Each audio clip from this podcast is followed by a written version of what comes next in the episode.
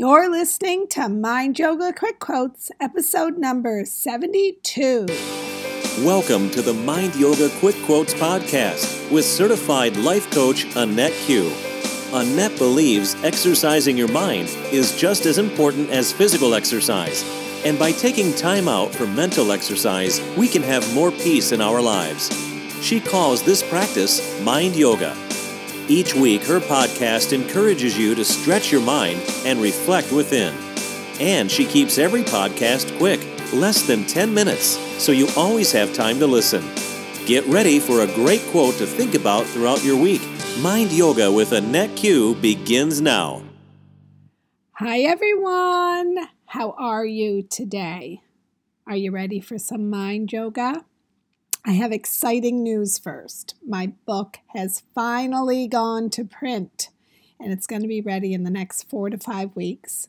So if you want to pre order at the discounted rate, go to my website, AnnetteQ, A N N E T T E Q dot com, and go to the pre order my book tab.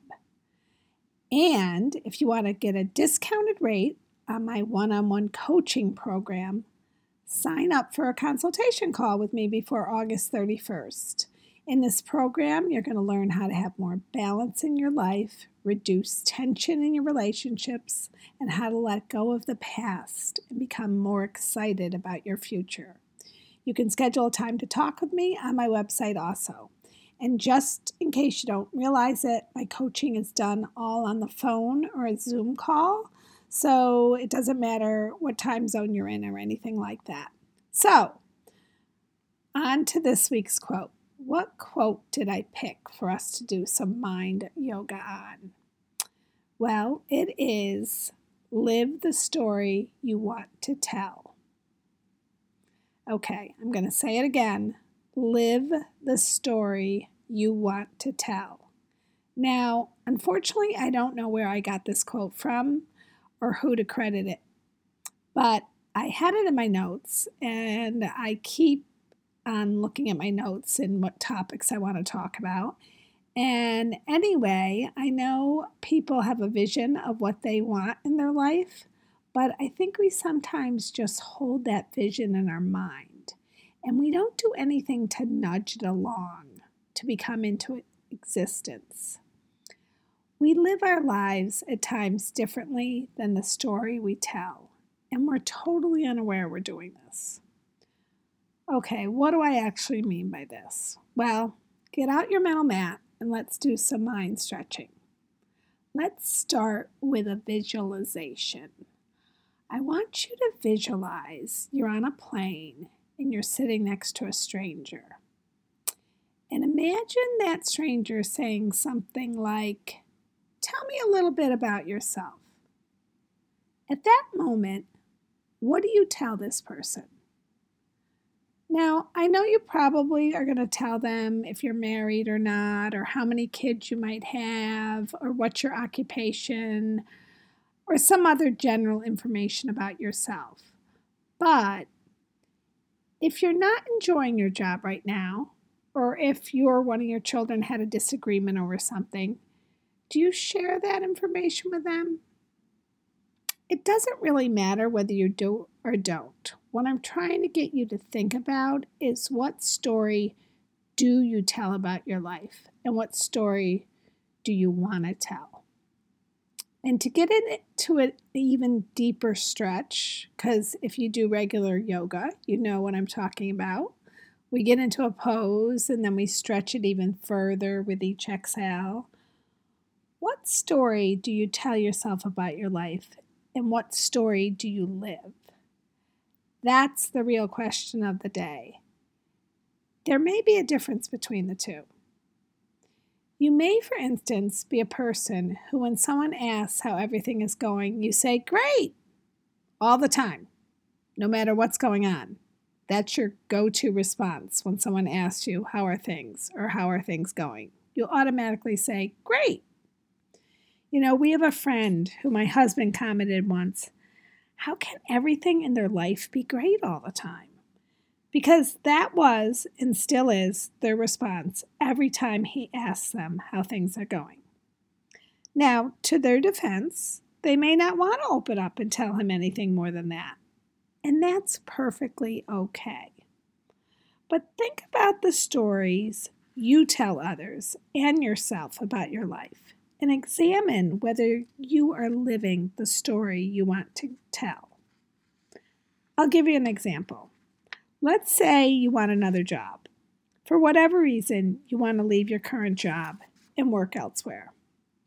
Now, maybe you're you're looking for a new job, and I get why you may not want to tell others about it. That would be an example of you living the story you want to tell. You want to tell the story you have a new job and you're looking for a new job. Your action of looking for a new job supports the future story you want to tell. Congratulations if you're doing this. You get an A plus on this quote. But what about those of you out there who want a new job or a better relationship with someone or you want to travel more? Are you living the story you want to tell? Are you doing even one action to make these things happen? If you are, that's wonderful. If you're not, I'm going to ask you why not. We all know people who complain about things but do nothing about it. Or we know people who've been telling the same story for years, and not an uplifting one, I may add. And although we may feel bad for them, we need to remember two things. One, we can't change someone else's story, they have to do it themselves. And two, they may not be living the story they want to tell because they may not be doing anything themselves to change the story. But let's not worry about anyone else's story but our own. Let's not judge anyone. I want you to think about what story you want to tell about your life and ask yourself are you living the story you want to tell? And if not, I'm going to dig further and say, why not? Stretch your mind and really think about why you're not. If you're waiting to tell a different story, what are you waiting for? Think about if you're mad at someone. Have you told the story of why you're mad at them to various people? Because if you are, you're living that story. And it's okay. But if you want part of your story to be you are no longer mad at them, have you forgiven them? Have you tried to talk out the disagreement or whatever happened between you two? If you have not, then it's no surprise you are not living the story you want to tell. In order to live the story we want to tell, we have to look at our actions, big and small. That's why I use the example above. Our actions create our story. And if you've been listening to me for a while, you've heard me say our actions or our inactions come from our feelings, which come from our thoughts. So, what's this week's challenge? It's to start with your thought about what you want your story to be. Feel how good it would be to tell that story and start taking action to make it happen. If you no longer want something to be part of your story, don't let it be. Think about if your actions or inaction is keeping it part of your story. Once you know the story you want to tell, start living it. Okay, this week's challenge is on.